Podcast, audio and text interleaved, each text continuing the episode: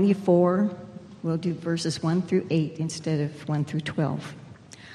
On the first day of the week, very early in the morning, the women took the spices they had prepared and went to the tomb. They found the stone rolled away from the tomb, but when they entered, they did not find the body of the Lord Jesus. While they were wondering about this, Suddenly, two men in clothes that gleamed like lightning stood beside them. In their fright, the woman, women bowed down with their faces to the ground. But the men said to them, Why do you look for the living among the dead? He is not here, he is risen. Remember how he told you while he was still with you in Galilee the Son of Man must be delivered into the hands of sinful men, be crucified, and on the third day be raised again. Then they remembered his words. Please be seated. So, going into Adventure Week, um, uh, I almost did this the first service. More Adventure Week is still on my mind. I almost asked them if they're having fun in the first service. So, um, I, I, don't know if that would have went well. Um, so, I just want to say thank you again to all the volunteers, the student leaders, um, to all the church staff, Morgan, Pastor Mike, Pastor Greg and to all of you as a congregation as well. Um, without your support and without your donations, we couldn't have made this a fun week for these kids. And I also want to say thank you to the prayer team as well. Um, so, kicking off into the week, going into our devotions, I was in charge of devotions on Wednesday. Um, and I wanted to let them know that there's these kids, when they're here, that we don't know what they're going through. We don't know the circumstances that they're going through. We don't know their home life. Um, and so for me, I watched, saw this video earlier in the morning and I wanted them to remember um, what they could do for these kids. It was a video of a mom, young mom, with her five year old son. Um, and in the video, she was on her deathbed, and a hospice nurse gave her this booklet of pictures and verses with her son, and the showing that the love and compassion that she had for her son, that she wanted her son to remember forever. Um, and I told that our staff that I wanted these kids to have a fun, exciting week and for the stories that they would remember forever. Um, that these kids could have the memories that, that they came to this church and that they could tell their, their parents, that they could tell their other family members, their friends, and what they could remember from this week and that they could take away and remember for the rest of their life. I'm already doing planning for next year's, next year's Adventure Week. Um, it's going to be space themed. It is going to be themed of out of this world, um, I plan on doing a music video with the kids of all the student leaders and that they can make up the video. Um, and so this started off or on Monday. Um, going into our Heroes of Faith week, on Monday we started off with Abraham. Uh, Tuesday was Esther. Uh, Wednesday was Elijah. Thursday was Moses. And Friday was the best hero of all, which was Jesus. I think we have all the memory verses that the kids learned all this week. Starting with Monday, they had Genesis 12 uh, to learn about Abraham, 12 3, uh, 3b. Um, it was, and all, oh, there we go. Uh, so, and Tuesday, so there we go. All peoples of the earth will be blessed through you. Uh, then going into Tuesday with Esther, um, their verse was 14, or verse 4, 14b, and those who know that you have come to your royal position for such a great time as this. Then going on to Wednesday in 1 Kings 17, 24, and to Elijah, then the woman said to Elijah, Now that I know that you are a man of God, and that you are the word of the Lord from your mouth is truth. Um, then going into Thursday, we had Moses. Um, Exodus 3 4 was the memory verse of that day. When the Lord saw that he had gone over to look, he called to him from the, within the bush, Moses, Moses. And Moses said, Here I am. Then going into Friday from Luke 24 7, the Son of Man must be delivered in the hands of sinners, be crucified on the third day, and be raised again. Um, we had the kids not only just memorize the memory verse, but also had to memorize group chants and group names. Um, I can say that my favorite group chant came from the Green Gators, um, which was all the second graders at that time. Um, first grade was Team Red. They were the Red Bears. Um, they switched their name five times throughout the week. I think the last time I remember was the Red Foxes.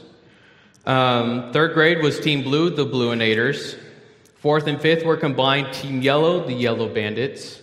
Uh, Pre K was Team Pink and Orange, the Fantastic Frogs. And Sunshine Preschool, which also joined us Tuesday through Thursday, was Team Gray. Uh, kindergarten was Team Purple, is Purple Power. But I can say that my favorite team, uh, my favorite group throughout the week was definitely the Bluinators, the third graders. Um, when the kids had to memorize, memorize the memory verse, um, they were jumping up and down so much. They, they wanted to say it. They wanted as a group to say the memory verse, but I'm pretty sure it was just the candy that they wanted, honestly. Um, so Monday, after we're going over the story of Abraham, and then we went into the story of Esther, and Wednesday of story of Elijah, and Thursday was one of my favorite days. We went over the story of Moses and the burning bush. Wouldn't that be something just to think about if you're at work or you're at home and you just see something on fire, not burning up our ashes, and it's just sitting there on fire? Then you heard a voice from the fire saying your name, and that uh, saying that I am the God of Abraham, the God of Isaac, the God of Jacob, and said that you are standing on holy ground. Take off your shoes. Remember that Moses is a prince of Egypt at this time. He knows that the Hebrews have a God. And now this God is telling him to go to Pharaoh and tell him to let my people go. God says to Moses, Take up your staff, and you will perform my wonders. See, Moses believed that he had faith that God is going to help him along his journey. Moses is facing the greatest empire in the world at this time. But this shows you that God is bigger than our problems that I faced yesterday, that I am facing today, and that what I am facing tomorrow, and that are lies ahead of me. The easiest thing to do is to sit into a problem than finding the solution. When God sees our struggles, He stands with us, waiting for us to commit to Him, taking our hand, leading us into a greater future. When God sees the Israelites struggling, He hears their cries. For, for some of them, they forgot about God, that they believed that God had forgotten about them.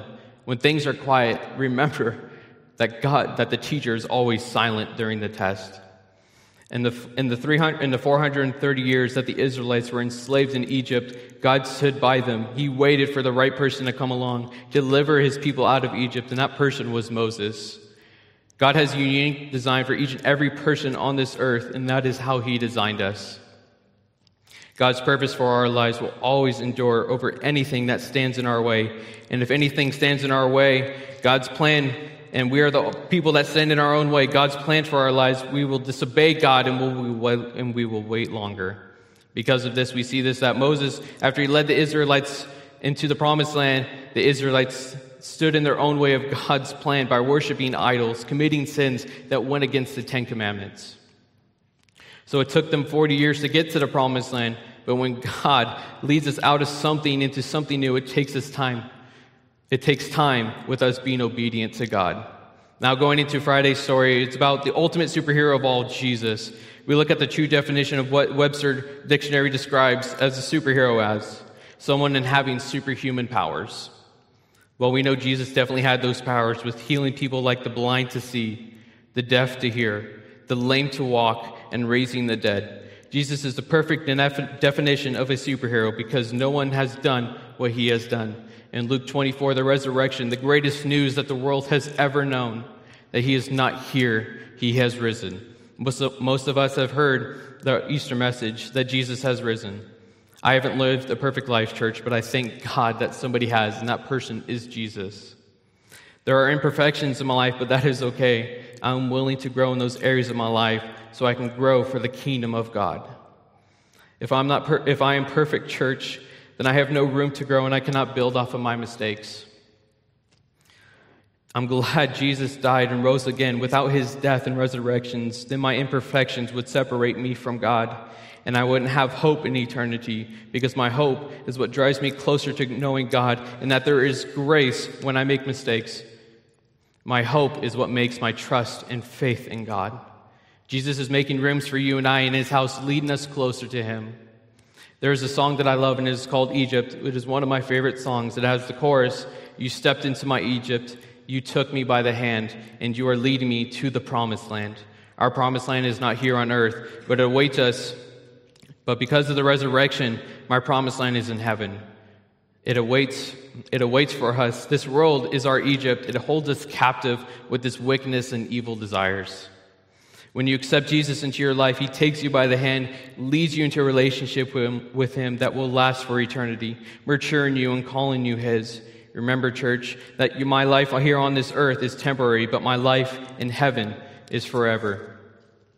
There's someone here today that needs to be reminded that all your sufferings, all your trials, all your tribulations, all that you have encountered, all that you're in the middle of, and all that you're going to walk into when you walk out of this sanctuary today, all that is not the end. All those lead to hope being restored in your life. It is not hope based on your circumstances. It is not based upon feeling. It is not based upon hope in others or contingent on what they will do. It is not hope that's based on my abilities. Biblical hope is possible today because of God's gift to us in Jesus Christ.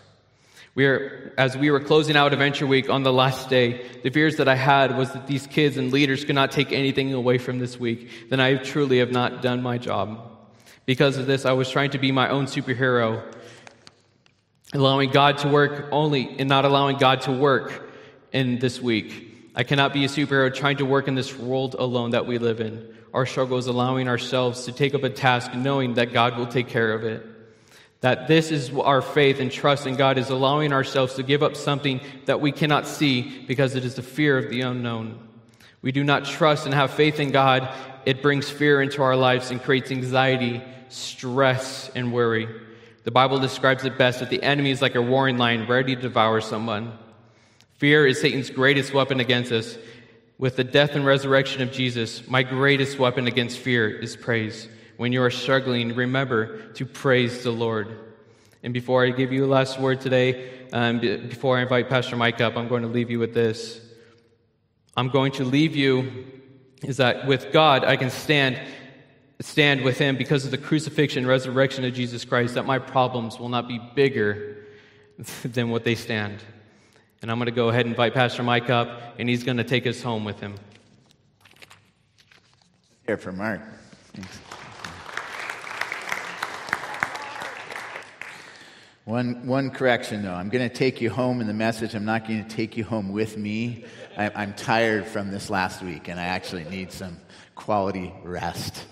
Um, Adventure Week was a, just a great week to be able to share the good news of the gospel, though, uh, with the next generation, and be able to do that through skits and, and dramas, dramatical portrayals of the lives of these heroes of faith that Mark was uh, outlining. And what we saw with each of these characters, they're people that, you know, are human. They're, they're flawed. They're, they're, they're, they're vulnerable. Like Moses, it's like, God, you've got the wrong person when he called him. But that vulnerability is then that space and place, as Mark was kind of discussing in his message, that God fills in that space and place in which he empowers us. As we walked through the week and saw each of these characters and how they were filled by God to do amazing things that they could not do on their own strength, it all led up and culminated in the message of Jesus, the ultimate hero. Greg and I loved playing uh, Peter and John then on Friday. And uh, we ran in here on, on uh, Friday morning in the opening. I ran in like John did when he ran to the empty tomb to see what had happened. Uh, Greg followed behind, and then we talked about how we had heard these same stories that the kids were hearing that week when we grew up. And we were familiar with Moses and Elijah. But then we encountered the one to whom they all pointed to. That all those, those heroes of faith in the Old Testament, again, we're, we're broken people. But they all pointed to our need for a Savior in various ways and forms our opportunity to belong as the people of God, like Abraham, to need a Savior, like Moses, to need someone to step up for such a time as this, like Esther, and be the avenue through which God brought about salvation for the Israelite people in that time. To look at the fact that each of those heroes of faith are only heroes because they were empowered by God to do what they were doing, and they all pointed forward to the ultimate hero of faith, Jesus. And when we come into touch with Him, and when we allow Him to touch our lives, that's what enables us to do anything heroic. It's not us, it's God doing those things through us. And it's God empowering us with His resurrected presence. From Luke's version of the scene around the empty tomb, which Mark read, we actually see three things about those women that I believe were tremendously heroic. And the first thing I want to say that was heroic about them was that they went towards the, the tomb. They could have walked away. They could have gone about their ordinary everyday life. At the time when they were walking to the tomb, when they went to the tomb, they didn't have hope in the resurrection. They were, in fact, carrying the signs of their grief and the spices with them, that they were going to go and anoint Jesus' body and continue the burial process. There wasn't a hope of resurrection, but in the midst of their grief and loss and their missing Jesus, they didn't turn back or away from him and what they had experienced. They actually walked forward and went towards the empty tomb. It is an amazing, heroic act to walk towards your grief, to enter into your grief rather than trying to avoid it or somehow try to deny it. The women didn't do that. They went to the tomb carrying those symbols of their grief and their loss, and then they found that the stone was rolled away. I hadn't thought about this and preached most Easter Sundays for the last 25 years in ministry, but I realized what makes the difference is what they didn't find, right? They find that the, the, the stone had been rolled away, but what makes the difference is that they didn't find Jesus in his dead body. It was the emptiness of the tomb that filled them with hope. It was what they didn't find in not finding the body of Jesus that led them into this place of wonder. So the women who went to the tomb then are led into this place of wonder about what this means. And you know, perhaps that was my favorite thing about this last week because children lead us into places of wonder. And they haven't lost that yet. And my trouble now at being 50 is I lose that sense of wonder and awe. And I love just getting back in touch with that sense of wonder this last week through the eyes of kids. I watched even the preschoolers, even the Sunshine Preschool friends, just kind of being caught up in wonder as they were listening to Pastor Greg share about the story of Abraham.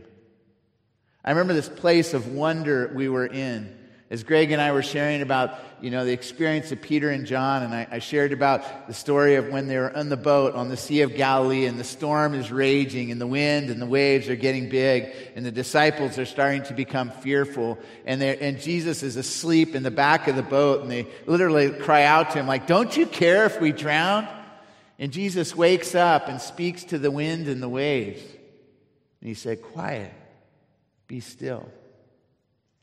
And I kid you not, even our sunshine preschoolers, three and four year olds, it was dead silent. And there was just sort of this wonder in the moment. Even they could be calm before the, the presence and power of God that Jesus demonstrated over nature itself. And friends, I just want to remind you to never lose that sense of wonder and awe if you need to recapture it, volunteer for Adventure Week next week. Next year, thank you. I wish it was, yeah, no, I don't wish it was next week. Next year. I need to recover. Thank you. Good. I said next week because of last week. Yeah. Anyway, being tired. But that wonder that kids capture and they still, they haven't lost. The wonder, the wonder that the women had at the empty tomb, what that leads is to this place of wonder, but then the, the angels speak into their experience. In the midst of their wonder, the angels announce the good news and that the one who was worthy of their worship wasn't them, wasn't the angels, but the one who was worthy of their worship was no longer there. They shouldn't be looking for the living among the dead. You know, sometimes I think followers of Jesus think about Jesus being like our dead founder of our faith instead of the living presence of, of the God who is exalted, is high and above, who's the Lord Almighty but who is also with us through the power of the Holy Spirit. We shouldn't be looking for the living among the dead. We need to look for the living Jesus who is alive and well and at work in and through the church on a week like this last week. For the women, that wonder about what had happened and how the tomb had become empty led into a place then of worship. In their fright, the women bowed down with their faces to the ground. But the angels redirected their worship to the one who, again, was not there, but who was worthy of their worship. They announced, He is not here, He is risen. And that announcement transformed and changed these grief stricken women to heroes of faith who went and announced the good news to the early disciples and to others. The women gathered at the empty tomb are then reminded of the message that Jesus had preached all along, but which had now come true. And there's three things there that we need to capture and that the kids memorized. The first is that the Son of Man must be delivered into the hands of sinful men. In other words, what seemed to at first have occurred at human instigation, and where it might seem like the Pharisees and Sadducees, the Sanhedrin, Pilate, Herod were the ones who were in charge and were initiating the action. In fact, it was the unfolding of the plan and design of God to save the world.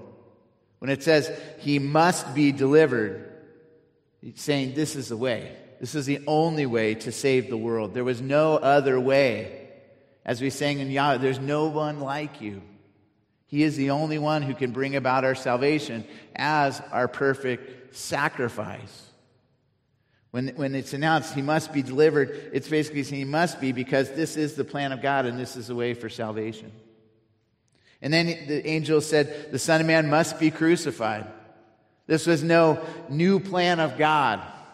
Centuries earlier, as the hero of faith Isaiah said, it says, Surely he took up our infirmities and carried our sorrows.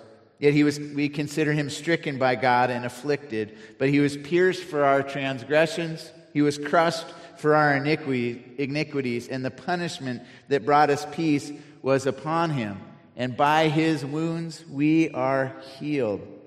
We all, like sheep, have gone astray. Each of us have turned their own way, but the Lord has laid on him, on Jesus eventually, the iniquity of us all. In other words, 600 years before Jesus came and walked on this earth, God knew, and long before even, his plan and design to orchestrate our salvation. And Isaiah announced it, and now the angels were telling the women that it had come true just as he said it would.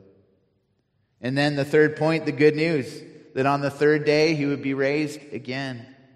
The new life that we have is a result of the fact that the tomb wasn't just empty, Jesus had risen and ascended. And at one point, Greg and I, as Peter and John, got to point to the fact that just as Elijah had been taken up into a chariot and, and risen and up into heaven, Jesus is the one, through his own resurrection and ascension, that has the power to raise us to new life. This was a message that Jesus had tried to proclaim to them again and again. The angels say to the women, while he was in Galilee, he told you. Jesus had predicted his death and resurrection on a number of occasions, but the disciples failed to comprehend or accept what he was saying. So the angels weren't telling the women anything new. They were saying, Remember what he had already said that had now come true in their experience. This wasn't a new announcement, it was an affirmation of what Jesus had already said, a recapit- recapitulation of the mission of Jesus that had now been accomplished. The angels show then the meaning of the empty tomb. And without that announcement, they would have been left in wonder. But the announcement on the angels helped bring the pieces of the puzzle together for the women so that they could now understand and remember what Jesus had told them, which had now been accomplished. And they were then meant to go out and to share that good news. Pastor Greg and I loved playing Peter and John and having the opportunity to sort of put the pieces of the puzzle together for the kids and what they had heard all week. And part of that was showing the process that we had gone through as disciples to come to a place of faith and understanding of who Jesus is. As John, I talked about how I was following John the Baptist and then one day saw John the Baptist point to Jesus and say, Look, the Lamb of God who takes away the sins of the world. And I realized John was pointing to one beyond himself, to the Messiah and the Savior. And so, as John, I talked about following after Jesus, but being afraid to even talk to him at first. But in John 1, we hear that Jesus turned to John and said, What do you want? And John said, Rabbi or teacher, where are you staying? And Jesus said, Come and see. And John and likely Andrew got to spend the afternoon with Jesus. And I talked about this because what would it be like to just get to spend an afternoon with Jesus? Ask him any question you want, see him, physical form, spend time with him, share a meal with him. That's what John got to experience. And as a result, he came to the conclusion that Jesus was the Messiah, the one sent from God. Soon Peter would be uh, introduced to Jesus by his brother Andrew, but then beside the Sea of Galilee, where Jesus walked uh, beside the sea and sees Peter and others fishing and says, Come, follow me, and I will make you fishers of men. And Peter's life was transformed. On Friday, as we were starting to gather to get ready for Adventure Week, it's about 8:15. You know, I'm tired. We've been with the kids for 4 days already. One of our members of the church, Ron, pulled up in his, his big truck and had his boat behind him. And he pulled up and he basically stopped right where everybody would be driving in, right in the, the driveway. So I had to go over to Ron and say, "Hey, Ron, uh, we're going to need you to move the boat because you know we got about 60 kids coming today." And he said, "Oh, okay." He's like, "Well, hey, uh, do you want to come fishing with me?" You know, my friend Daryl and I were going to go fishing here in a little bit. Why don't you come? And I said, Well, Ron, you know, I've, I've got some things to do today with these kids and, and all that. And I, and I walked away. And, and I realized, and I said this to, to Ron in the first service, I realized I should have instead said, No, I'm already going fishing today. Fishing and sharing Jesus in the lives of these kids. Maybe not men and women, but boys and girls. And they need to hear the good news. And we have an opportunity to fish for men and women for Jesus. And the amazing thing was watching that unfold that week. At one point, Greg and I were sharing the good news with the younger kids. And I looked up to, to Josh, looked over Josh. It was Josh's group that he was leading along with his friend Emily. And, and I said, Oh, and afterwards, you know, Josh and Emily, you might want to share some of this with the kids. And, and Josh said, Oh, no, we already shared the three circles with, with the kids that God has a plan and design for them, and they turn from it and experience brokenness, and, and we can turn back to God through, through what Jesus has done for us and experience a restoration, a relationship with Him. And two of the kids already accepted Jesus. God was way ahead of me in what I was doing in that moment. And God was already using high schoolers and others to point people to Him. But we need to remember in that is just that, that of who God is and who we are and then what God's call upon our life is. And that's what I think Isaiah best embodies in Isaiah 6. And I just want to share this and summarize and close the message with these words. In Isaiah 6, it said, In the year that King Uzziah died, I saw the Lord seated on the throne, high and exalted, and the train of his robe filled the temple. Above him were seraphs, each with six wings. With two, with two wings they covered their faces, with two they covered their feet, and with two they were flying. And they were calling to one another, saying and crying, Holy, holy, holy is the Lord God Almighty. The whole earth is full of his glory. And at the sound of their voices, the doorpost and threshold shook, and the temple was filled with smoke. Woe to me, Isaiah cried. I am ruined, for I am a man of unclean lips, and I live among a people of unclean lips, and my eyes have seen the King, the Lord Almighty. Then one of the seraphs flew to me with a live coal in his hand, which was taken with the tongs from the altar. With it he touched my mouth and said, See, this has touched your lips. Your guilt is taken away from you, and your sin is atoned for. Then I heard the voice of the Lord saying, Whom shall I send, and who will go for us? And I, Isaiah, said, Here I am, send me. You see, the movement of our response to God is about accepting who God is first. And that's what Isaiah did when he proclaimed that God is the Lord, the Lord Almighty, and the whole earth is full of his glory. And he proclaimed, Holy, holy, holy. Many commentators think that was a reflection of praising the Trinity of Father, Son, and Holy Spirit, each person of the Trinity being holy. And the same phrase, Lord Almighty and Holy, Holy, Holy, is used in Isaiah 53 when it talks about the suffering servant Jesus, who would come and reveal the holiness of God and ultimately be exalted as Lord Almighty and over, over heaven and earth. Isaiah understood who God was in the fullness of his glory. But as a result of accepting who God is, Isaiah also had to accept who he is, and we have to accept who we are This God who is holy, who planned and designed to be in relationship with us, is one we all turn away from.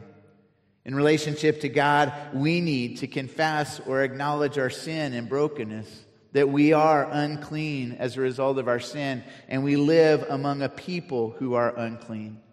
But God has the power to take away our guilt and atone for our sin, which simply means cover over or remove. For our sin, which He ultimately does through Jesus and His death on the cross. If we accept who God is then and who we are in relationship to Him as people who are in need of a Savior, we can then experience the third movement, and that is to accept His call upon our lives. The first call to, that is that, that God extends is to Him and in a relationship with Him, which is His original plan and design from the beginning.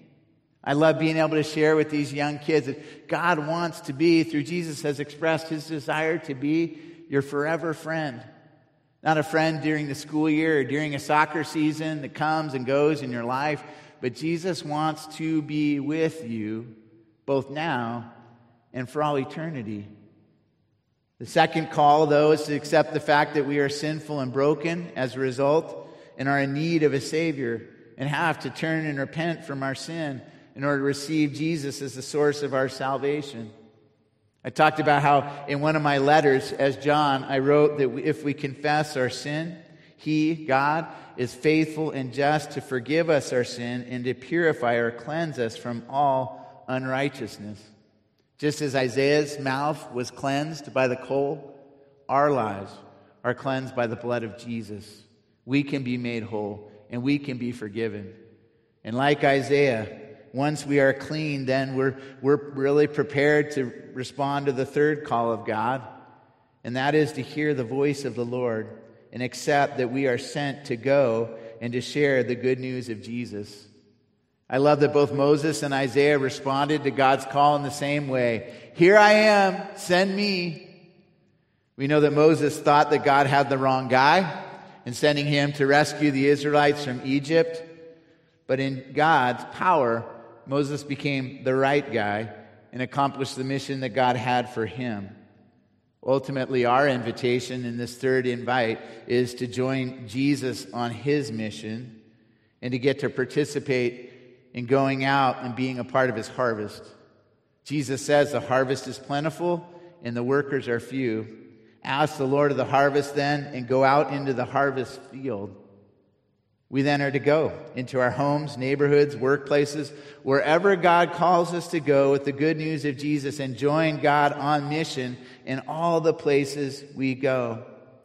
Like Isaiah, we're called to acknowledge who God is, who we are as sinful people, but then come before him with open hands and say, Here I am, send me, in gratitude and thanksgiving for all that God has done for us. I love the way Frederick Buechner captures it in his book, The Hungering Dark.